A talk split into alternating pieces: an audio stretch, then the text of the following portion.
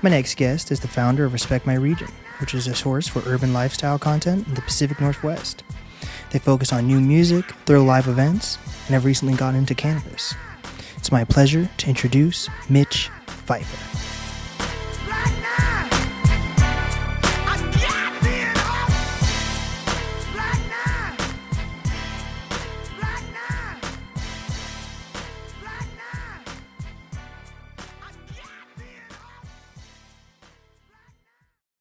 Welcome back to the podcast, everyone. Today I'm with a very special guest, the one and only Mitch Pfeiffer. What's up? What's up? I got the last name correct? Mm-hmm. Mm-hmm. Nailed I it. was worried there for half a second, but no, you got it, man. Everyone be messing with that. But yeah, I learned about you like close to a year ago now when um I first started doing research on like podcasts that are around the Seattle area. I, I heard about your guys' um lunch table podcast actually before Yeah. before Respect My Region even. Oh, that's what's up. Yeah, yeah. We did that for about a year. We, we kind of we kind of took a break, and then it turned into like a forever break. You know, it wasn't wasn't Hmm. intentional like that at the start, but uh, yeah, we ran that we ran the podcast for about a year, maybe a little bit longer.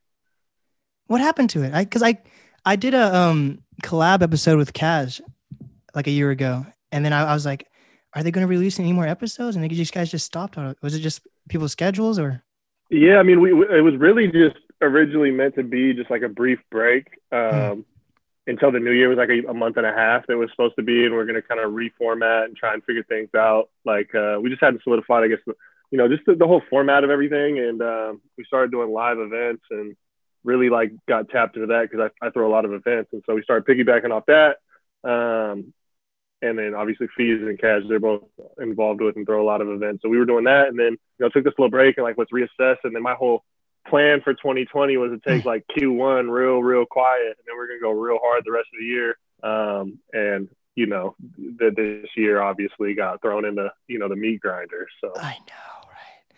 The um, the last time I actually saw Kaz in person was um, like after the like collab interview we did. We actually like we gained a pretty good friendship. Um, I would like invite him to events and stuff. And one of the last events was in March, like the week before the shutdown. It was um, okay, Marky Basie was in town, and um, I got in a hold of Marky Basie's manager, and we, we had set up an interview to go to the go to his concert and interview him like in the back room.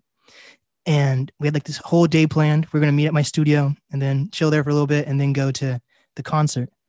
And I get to this my studio earlier. Like usually when I do interviews, my studio is in downtown Seattle, and usually when I do interviews there, it's like after three, like three to 7 p.m. usually when people start to get off work or school or whatever it is. And um, I didn't have anything going on that day, so I get to my studio at like 2 p.m. And I'd never been there that early, even though it's only an hour earlier. And basically, there's like parking right out in front of my studio. It's on Second Avenue. okay, And um, I guess before three o'clock though, it's a bus lane, and I didn't realize that. So I parked my car there just for one second to go get some get something from the studio. Literally like one second. I come back out and my car's fucking gone. I like I rub my Oh, eyes. I'm like, wait, what the fuck? and my car had been towed, and I had gotten the car like a week prior, and I was like, Oh, what man. the fuck? So Cash had to pick me up from my studio and take me to the tow yard to go get it oh and then- damn, that took a fat minute and then we made it to the concert like right when it ended and i was able to interview um marky basie and we got such a funny soundbite out of it because it was like right when the the quarant the quarantine was about to start so during the interview he had like these two groupies with him and like one of them coughs and the camera just pans to her and we're like she has coronavirus and it was all a big joke at that time and then a fucking week later we're in lockdown fucking nuts no, yeah, man, yeah, yeah. It was How- real. Pe- how is people the, um, how has the lockdown affected you? I know we're not we're basically in like a second lockdown right now, but like overall, how has COVID affected you with like live venue concerts? Uh man, I mean, you know, prior the, the last two years, uh, live events are probably like ninety percent of the rev- the revenue that I generate through uh through Respect My Region, you know, in one one facet or another. Um, and again, you know, like we we literally planned this year to go, you know, we we the last few years it's like we've been hit the ground running like right in the start of January, and it's it's very hard to like prepare for that through the holidays and then right when the new year like i don't know. It's, it's just really difficult. So we really wanted to let, let's take it take it easy and go extra hard this year. Um, and so we did and it's same similar story. We, we had an event in la on march 7th um, you know i don't know why i just won't forget this event. This, this date we were supposed to have an event in seattle on uh, i think the 14th the following saturday and like things started to get real. We had like one sponsor pull out like the day before the event, just saying, "Hey, I don't feel safe," and like same you know, everyone's kind of like, "Man, like nothing's really going on." I did I did fly, and I like I was the only person on the plane like sanitizing my seat down and everything, and like I, people were looking at me, and I was like, "Yo, don't judge me. Like I'm not playing around." And then you know, I ended up kind of being smart, I guess, with, with behaving like that, but. Yeah, so I mean, we had to cancel 14 or 15 events. You know, deposits were paid on a lot of those, and um, and then for for me too, it's like building, right? Like I'll do something one time to build it to the next time to build it to the next time, you know. So sometimes like the third or fourth time we do it, that's when we really like recoup the the money and time that we've been putting in something, mm-hmm. you know, to, to build to slowly build it. So like yeah, I canceled 14 events, but some of those events we're getting to that third, fourth time when it's like finally all that hard work, you know, all those sacrifices, those previous years, you're like, all right, we're about to cash in, you know, mm-hmm. or not necessarily, you know, cash in, but you know, it's going to be all worth it. And so, um, yeah, I mean, I just got kicked. You know, I said I got kicked in the ass and kicked in the dick. You know, like this year, like we really just got like assaulted. You know, and mm-hmm. and so did everyone. And on the flip side, it's, it's really given me kind of the uh the advantage to really like you know I, I soak not soak but just didn't really do nothing for like a month. Like I don't think the world did. You know, because there's nothing to really do. And then we kind of just figured like you know we're gonna roll over and die or just pivot. And and the pivots turned out to be like much stronger for us than you know I think we're we're on track to do a better year than we did last year with you know again replacing like 90% of the ways we make you know we make revenue. Wow, I think people forget that like Washington was like one of the first if the I think it was the first hotspot overall. Yep, yep, yep. Everett. and I live in Everett too. oh shit! Yeah, I um, that's crazy. I recently moved up to Snohomish. It's been like over a year now, but yeah, Okay. okay. I'm, yeah, I'm, I'm out in Snohomish. I take my kid, my, my girl, we go out to Snohomish pretty often. Wow, wow, wow. That's funny as fuck. I, I remember getting that because living in the Snohomish area, I get like updates about things that are going on around here. I'm like, mm-hmm. the minute that they made that article about some guy in Everett getting it, I got it on my phone it was funny because I never really look at news articles, and then it was like the right. first thing I noticed on my phone. I was like, "No, this is nothing." I was just making a joke. I'd like make a joke about it with me and my family, and like my family didn't take it serious, and now like half my family thinks it's Armageddon now, and the other half's like, uh, "We just need to park the brakes." But it's it's definitely something serious. Like we're definitely still like sanitizing down all our products and stuff, even that if we get from the grocery store. Like I'm pretty sure we even um sanitize the fucking ham, you know? That's funny. Man, our, our event that I did in LA, you know, the coronavirus, like literally that it transpired like the week leading up to that. And I remember I put in the newsletter, I was like, we'll have sanitizer, you know, at this event everywhere. The day, but when I'm flying out to LA, I text one of my guys out there. I'm like, yo, can you go to the store and get hand sanitizer? And they're like, what, where? Like, there is none. it's not like, yeah, we've been promoting for a week and we're going to have plenty there. Um, yeah yeah, that, that was probably a three hour process trying to to track down some sanitizer in bulk, but uh, mm. made it happen. What what do, you, what do you think about like artists trying to do like live stream events? Do you think those are working out at all?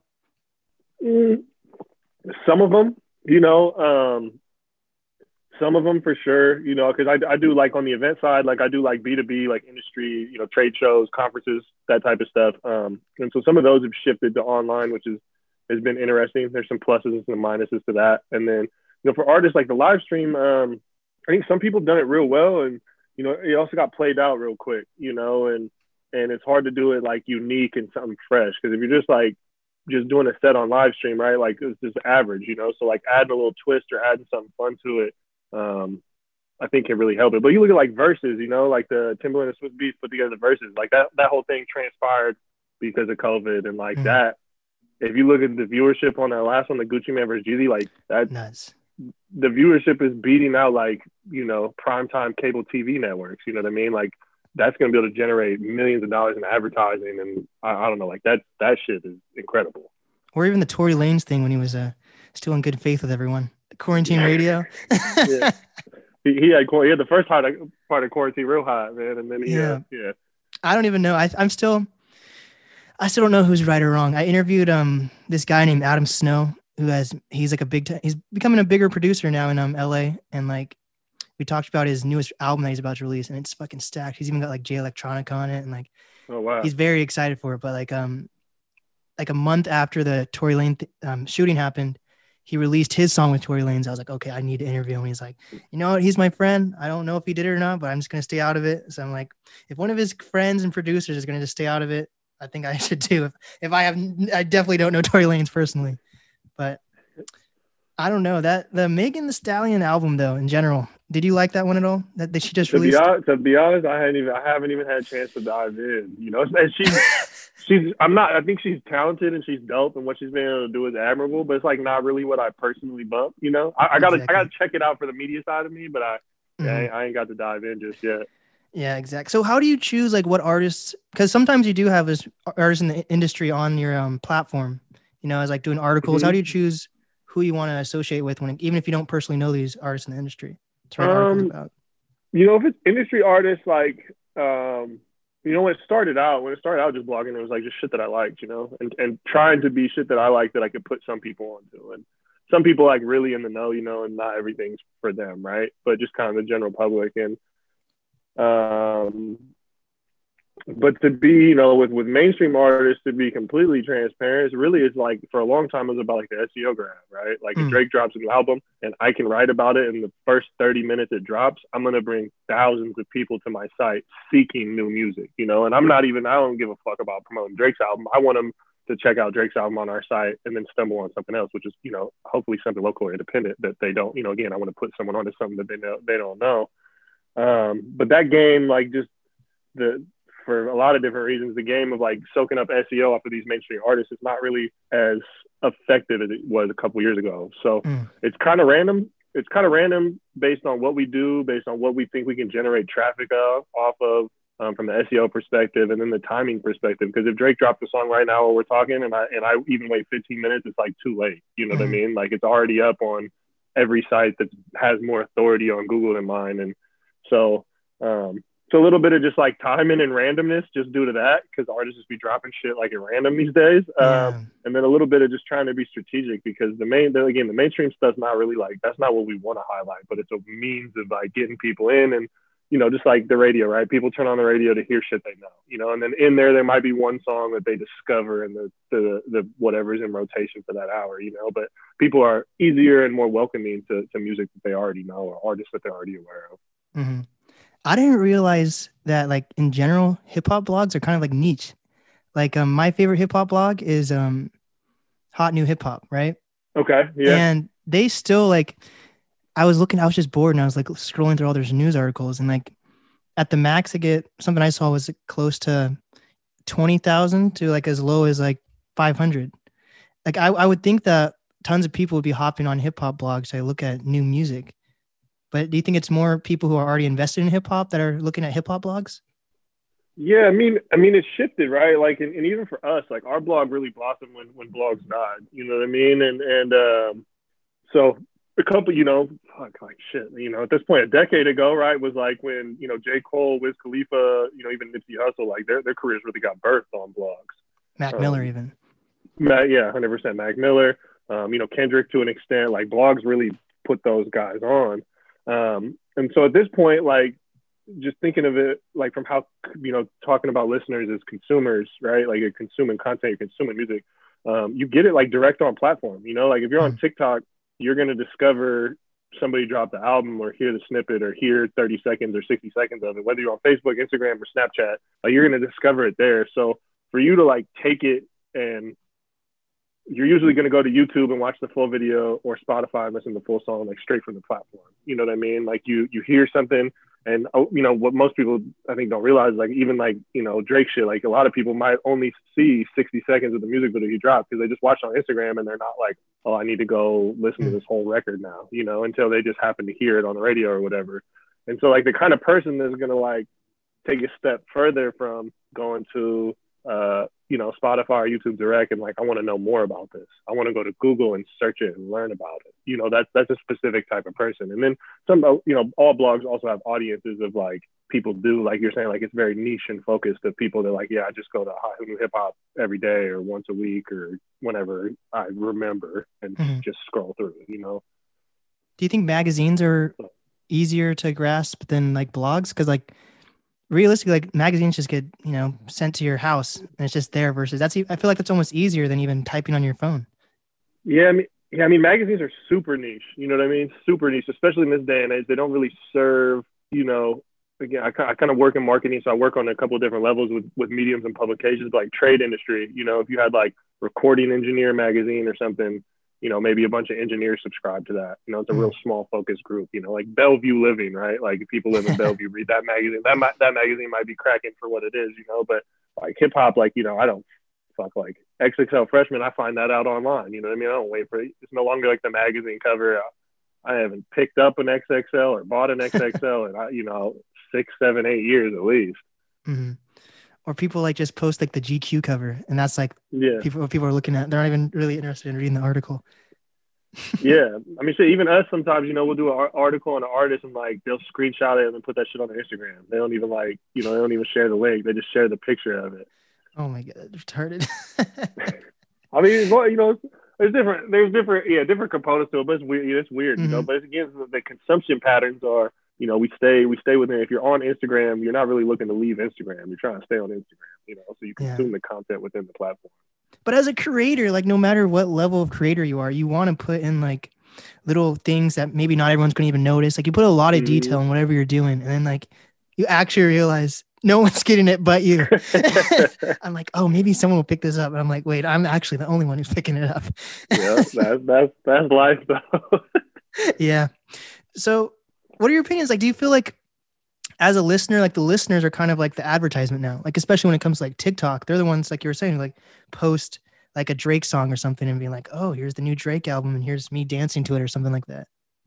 Yeah, I mean, you know, your audience is like that's really what these guys are leveraging. Right? You know, like plenty of new school rappers are not good. You know, like they really lack talent. You know, some of them like literally can't even write a beat. You know what I mean? Like some elementary 101 things for for rapping they don't have, but they're able to build or cultivate like a, a persona, a brand, a sound that people gravitate to, and they get an audience off that. You know, like people don't listen listen to Riff Raff for quality music. You know what I mean? They buy into this brand. Same thing like Blueface. Like I don't know if you show me someone that really thinks Blueface is chopping, like I'll slap that person. You know, like like. But these artists cultivate audience, and then they're able to monetize that audience. You know, through various ways, and and so it is like you know, just like social media. You know, we're we're on social media like we're the product. Like Mhm. we're the the platform isn't the product. We the the users are the product. You know what I mean? And and so it's I don't know the game the game has changed. You know, we we contribute to our our just consumption. Our our attention is is like currency. You know what I mean? Mhm. It's funny the um KRS One, I think it's the Rapper's Delight song. He was uh making fun. That was like in the early '90s. He was like making fun of people that did marketing, like literally in the song. He's like, Yeah. "You're gay if you're a marketing person. Basically, you're not a real rapper." and that's all it is nowadays. yeah, yeah. I mean, I mean that's yeah. I mean, you know, and social media, Instagram, and, and the Kardashians them set set us up for that. Oh yeah, I think they're done now, right? The show. Yeah, this, this might be the final season, but they're you know they're influencing our life one way or another. It- yeah, that's never gonna. End. changing the whole game. Yeah, that's fucking nuts. I was um there's TV on in the background in my house earlier this morning and it was like a Star Trek show. And the the villain in the show was they're like the race was called the Kardashians. I was like, what the fuck? I thought that was so funny. But It was, it was stupid as fuck. But how do you how do you decide what artists you want to put on for your platform? Is it just if people are reaching out, or does it kind of matter Um, now that you're making like money off it? Is it more of like they have to have some type of clout? Because for me personally, I try to be like that kind of podcast that works with every level. So it's kind of I even I help the under, underdogs even if like they have like followers. Of course, in my opinion, don't matter no matter what. Followers Right, is right. just that's all materialistic. So like I've helped artists that no one knows about, and then I'll start connecting them with other artists as well who have more of a name. Like Mhm. I, I think everyone needs help in some way. Like Right. if you if you have no idea what you're going to do, if you if, if you have, if you have no idea how to connect with the Seattle music scene, and then some random podcast hits you up and it's like, hey, let me give you a hand. Right. You know, I'm I'm helping people build their resume. So how do you go Right. about it? You know, it's definitely it's transformed through the years. You know, like when we first started, um, you know, we're we're started a t-shirt company that just like had a blog because I, I came from making music, didn't realize there was a lot of outlets, and so like it was just really out of pure passion and love. You know, I did it with no intention other than just sharing local music that I fuck with, and you know, I know a lot of artists, so just artists artists that I know are really working and I think deserve to be, you know, heard by more people. And for a while, I used to I used to have the mindset where everyone that emailed us, like I responded to everyone. Even if I didn't post their shit, I'd respond to them. I try and listen to their music and give them at least one little, you know, piece of feedback. And as things grow and life happens, you know, like that's just not realistic. Like that'd be a full time job, you know, that I don't get paid for, and like, you know, obviously that's just not feasible, you know, and so and, and that, um, we have like a monetary aspect where at this point, like we do a lot of marketing, whether it's through our platform or off platform. You know, outside of, of music, I, I run like uh, digital advertising for a living.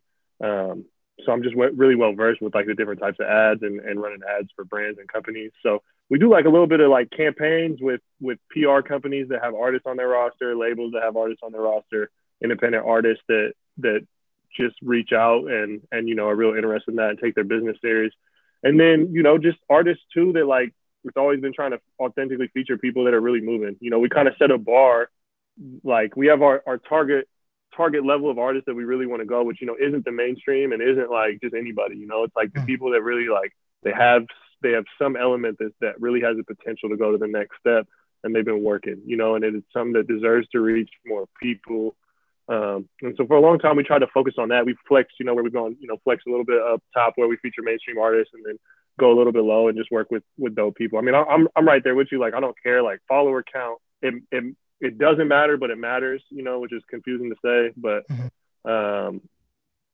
you know, followers I think, are, I feel like followers are important in the sense that it shows that you have some marketing capability that you're actually putting a little bit into your work It's validity. You know, mm-hmm. like if I reach out to you and I got 10,000 followers and it's authentic and you see that, you're immediately put me in a classification of how serious I take my craft or how serious I've been about my hustle, you know? And, but that's not to say like somebody with under a thousand followers could be dope as fuck. They just like, you know, they haven't been putting it out there, haven't been connecting with people. And that's not to say anything bad about them. But at a certain point on that artist journey, they gotta be, you know, like that's, you know, if you're a label, there's everyone's got a unique talent. Every, like everyone on this planet has a super super unique talent. And just because you have unique talent doesn't mean people are gonna pay you for it. You know what I mean? Like you have to cultivate that and like put yourself in the right position to to monetize that or see other people like see the value in it. And so, you know, we really try to work with like the right, like I said, this this is right level of people that we really want to work with, but we kind of work with everyone. And I mean, I I really I, I wish that we could cover more. You know, it's just a matter of like, you know, time time and energy. Yeah, for sure. I love that Joe. I don't know exactly how he does it, but like I feel like Joe Rogan does a phenomenal job at how he does it. You know, he only lets yeah. on people that he actually genuinely likes. Mm-hmm. He definitely does research on every single guest. And I bet he's get. I bet he gets like requests twenty four seven, especially since he's moved Shit. to Spotify. But and he yeah. supposedly that's just a podcast too. So like he has a very small team. So there's it's just crazy. Like you have to find your what you're comfortable with, I guess. And also matters about like I never thought about it. like setting the bar is definitely a good way of looking at it. It's like setting a bar also shows like how you think your worth is. Mm-hmm. Mm-hmm. How do you how do you stay away from? Because at the beginning of blogs, like World Star was fucking phenomenal. But how do you stay away from turning into like a played out version of World Star? Man, you know, balance. You know, and that's that's like a common theme in life in general. You know, and um, I, I come from like before I got into all this, I, I produced music and I invested in artists and stuff. You know, was more on the creation side and trying to get out and and working in studios. And there was a balance of, you know, the shit shit that made me the most money when I was working as an engineer or selling beats for a living, like was shit I didn't like, you know, mm. or wasn't not necessarily I like hated it, but I just like wasn't like super juiced about it. The shit that I was super stoked on, I was doing for free, you know, and like put investing my own money into. And so you know, there's that that kind of balance, and just like your life in general, right? You like you got to work to make money, but you also need like money to enjoy yourself, and like you probably need time away from work to enjoy yourself, you know. And so you got to like balance all these different things. And so for us, like trying to monetize, trying to scale viewership, scale content, like yeah, there's an element of it that's like in an ideal situation, like if money wasn't the object, like there's certain things that like I don't know that I, I would choose to do slightly differently, you know. But you have to kind of set it up like a business, but you need to balance out still being authentic. You know, like if I I'm gonna work on a campaign for someone, it's not saying that they're good or not deserving, but I'm gonna work on a campaign for someone that's not necessarily right at the level of really what I want to project out there, it's like I gotta go and do two more things that are are at that level to kind of like balance it out. It's kind of been my viewpoint. So it's it's been a task, and I think it'll forever be a task of like of balancing that stuff out. And I mean, I mean, I completely feel you. Like World Star was a great outlet. It's completely, I mean, depending on how you look at it, it's played out, but like still to this day, like careers still get launched off of World Star, you know, and it's, but it's just more like the right time, right place, right? Like I'm sure there was probably a rapper too that that blew up off of Facebook like early on, you know, that single handedly used Facebook as a vehicle to like blow up their career. And like now it's like there's not as much room for like everyone else to copy that blueprint, you know? So, mm-hmm. um, but Facebook's still a great way. People still go viral off of Facebook or Instagram, YouTube, whatever the platform it is, you know? So it's just, yeah, trying, trying to be mindful of like saturation and, and I don't know, be strategic about it, but it's, you know, be intentional as well. Mm-hmm. Yeah. It's funny. There's no, um, there's no right way to make a name for yourself in music now. You know, there's like so many different ways to go about it. Nah. No two ways are the same. Nah. Uh, that's what every everyone everyone's path is different. You know, like uh, the reason why one person blew up is going to be complete like completely different for someone else. Mm-hmm.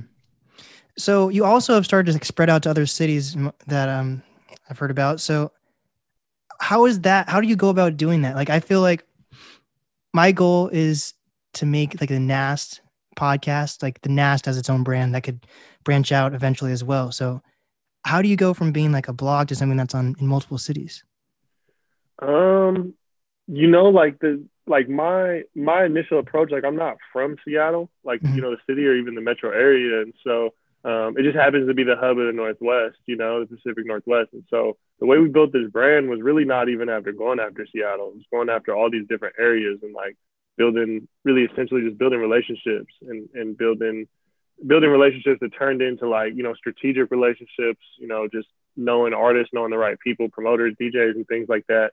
And um, you know we eventually like built enough in the pacific northwest where like you know people artists in seattle wanted resources outside of of the city of seattle that we had. And so that was a bridge to help us get into the city. And after you get to a certain point in like you know the city of seattle artists from other cities see you as a vehicle of getting into this market. And if you're strategic about it it's like cool like i can plug you with some information or some people or some opportunities, but like I'm gonna need you to return the favor where you're at, you know, and then also just like investing in taking trips, you know, even if you only know a few people, take a trip somewhere and you got to thug it out and sleep on couches or, you know, some some super sketchy hotel rooms or whatever it takes, you know, just like getting out on the road and like, you know, just building relationships is really kind of where it starts. And once you get audience and clout, you know, or whatever, it's a little bit easier to then build those relationships digitally, you know, but but really just like getting out there and meeting people is really the, the basis of it.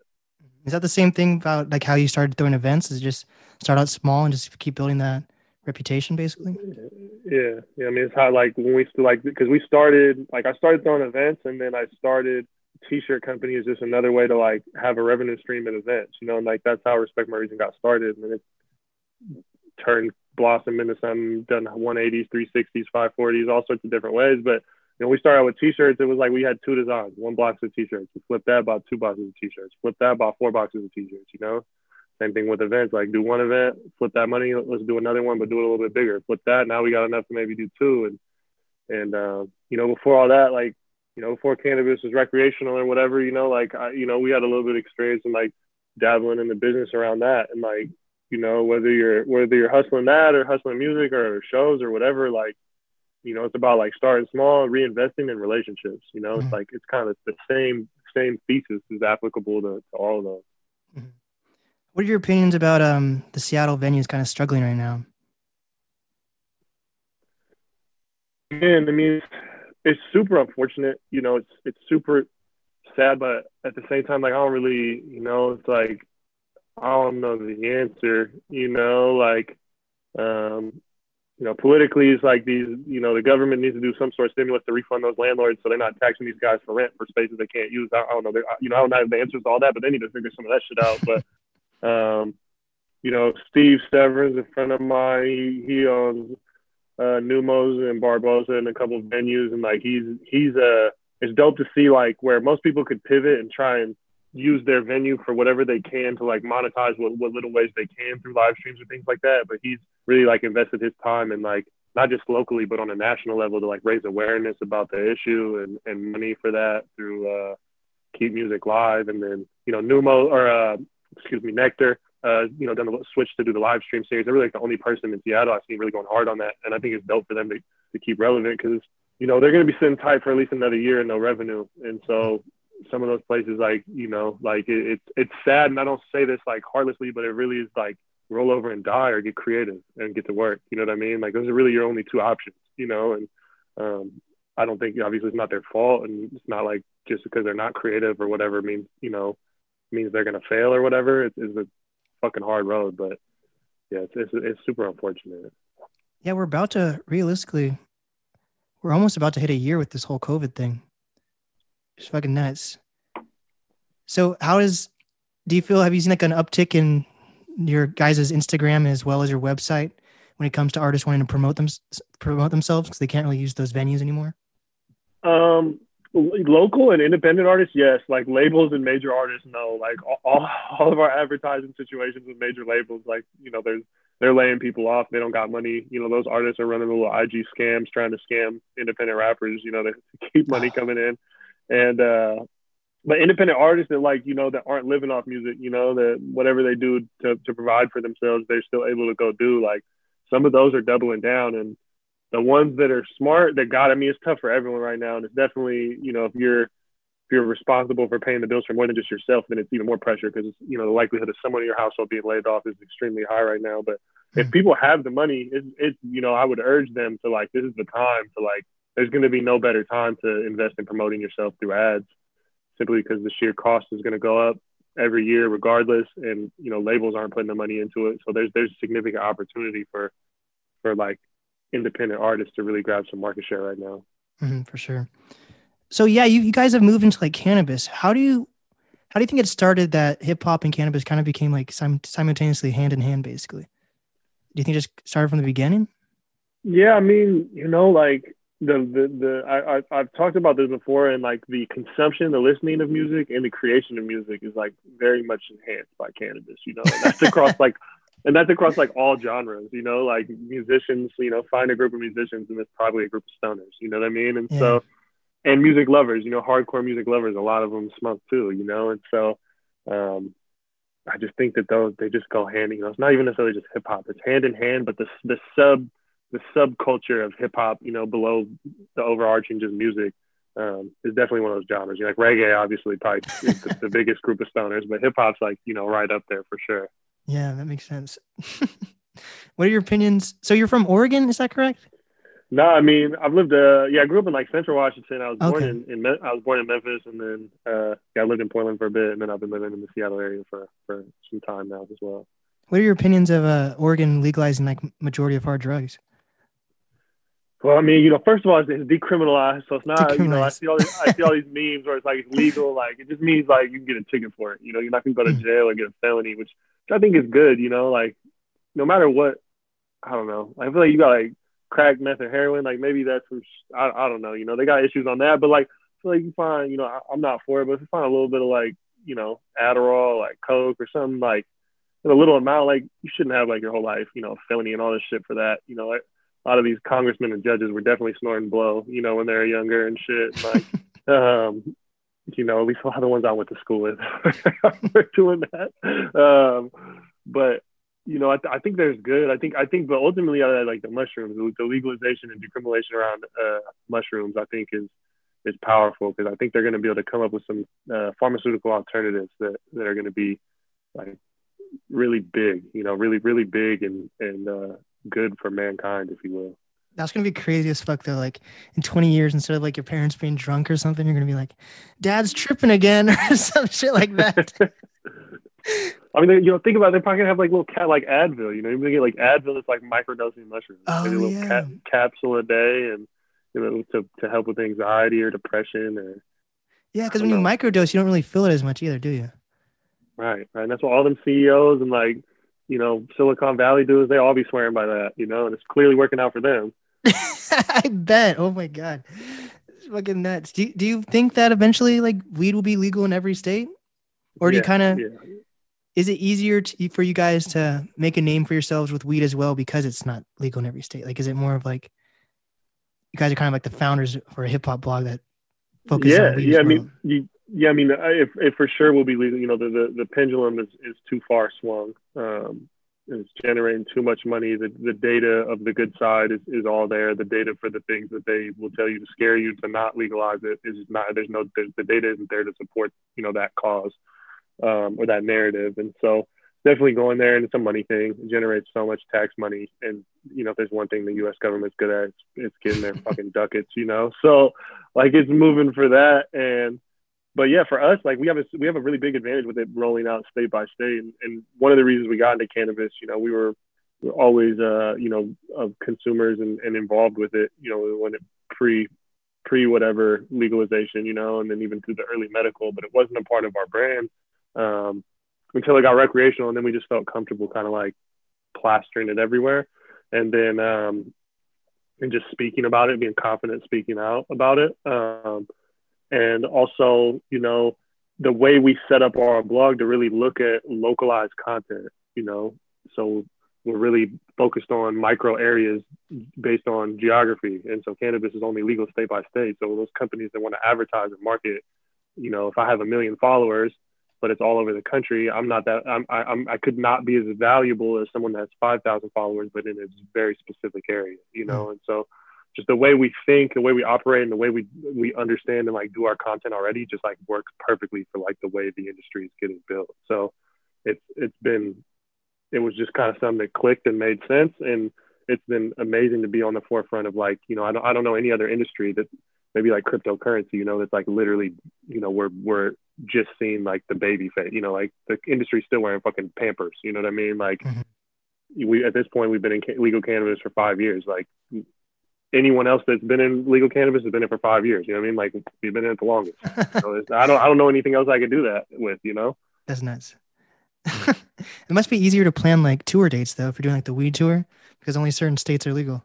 Yeah, yeah, that, yeah, and I mean, and and uh, doing these weed events as opposed to like non-weed events that got alcohol, like the amount of issues that you have in an event are uh, astronomically. You know what I mean? Like a weed event, there's no fights, nobody throwing up, the bathrooms don't get fucked up, like no no issues, man. You know, the moment you get like alcohol and shit, everyone doesn't know how to act.